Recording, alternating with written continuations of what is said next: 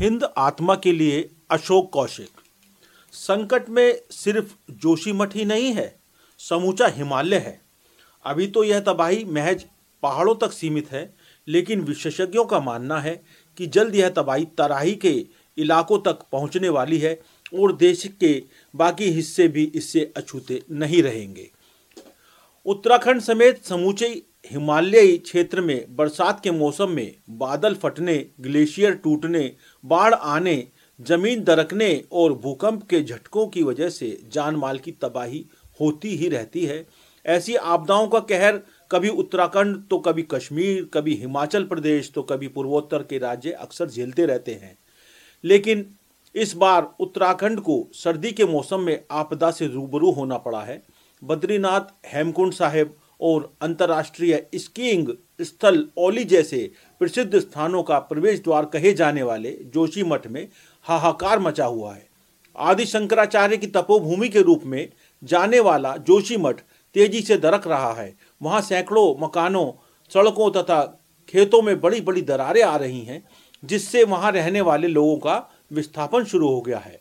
पिछले साल भी फरवरी यानी सर्दी के मौसम में उत्तराखंड में नंदा देवी ग्लेशियर टूटने से कुदरत का कहर बरपा था, जिससे चमोली ज़िले में भीषण तबाही मची थी और बड़े पैमाने पर जान माल का नुकसान हुआ था। आश्चर्य रूप से सर्दी के मौसम में घट रही यह घटनाएँ एक नए और बड़े खतरे की ओर इशारा करती हैं। कहने को तो यह खतरा प्राकृतिक है और इसे जलवायु चक्र में हो रहे परिवर्तन से भी जोड़कर देखा जा रहा है, लेकिन असल में यह मनुष्य की खुदगर्जी और विनाशकारी विकास की भूख से उपजा संकट है।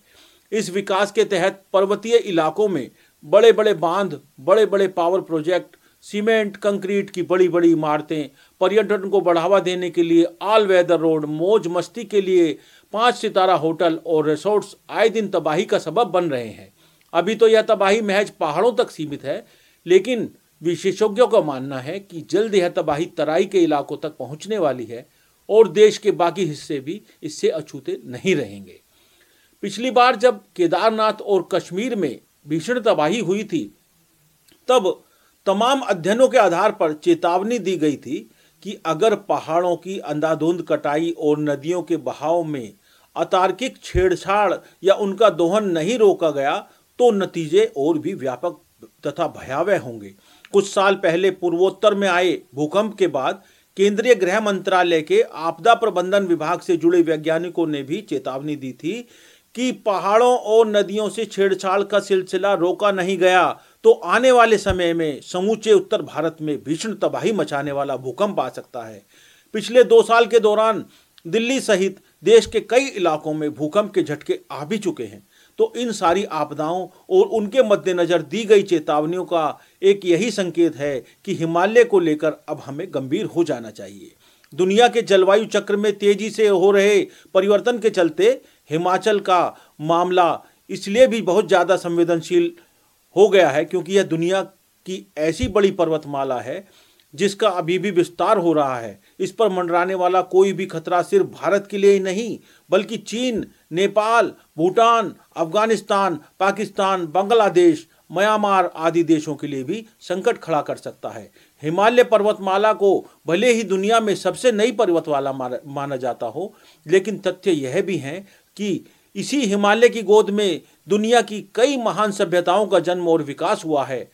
काकेशस से लेकर भारत के पूर्वी छोर से भी आगे म्यांमार में अराका नियोमा तक सगरमाथा यानी माउंट एवरेस्ट की अगुवाई में फैली हुई विभिन्न पर्वतमालाओं हज़ारों लाखों वर्षों के दौरान विभिन्न सभ्यताओं के उत्थान और पतन की गवाही रही हैं।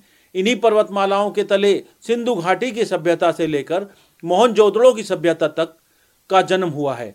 इन्हीं पर्वत श्रृंखलाओं की बर्फीली चट्टानों ने साइबेरिया की बर्फीली हवाओं के थपेड़ों से समूचे दक्षिण एशिया के बाशिंदों की रक्षा की है और इसी मामले इलाके में दूर दूर तक फैले हुए किसानों, वनवासियों और अन्य समूहों को फलने फूलने में भी भरपूर मदद की है।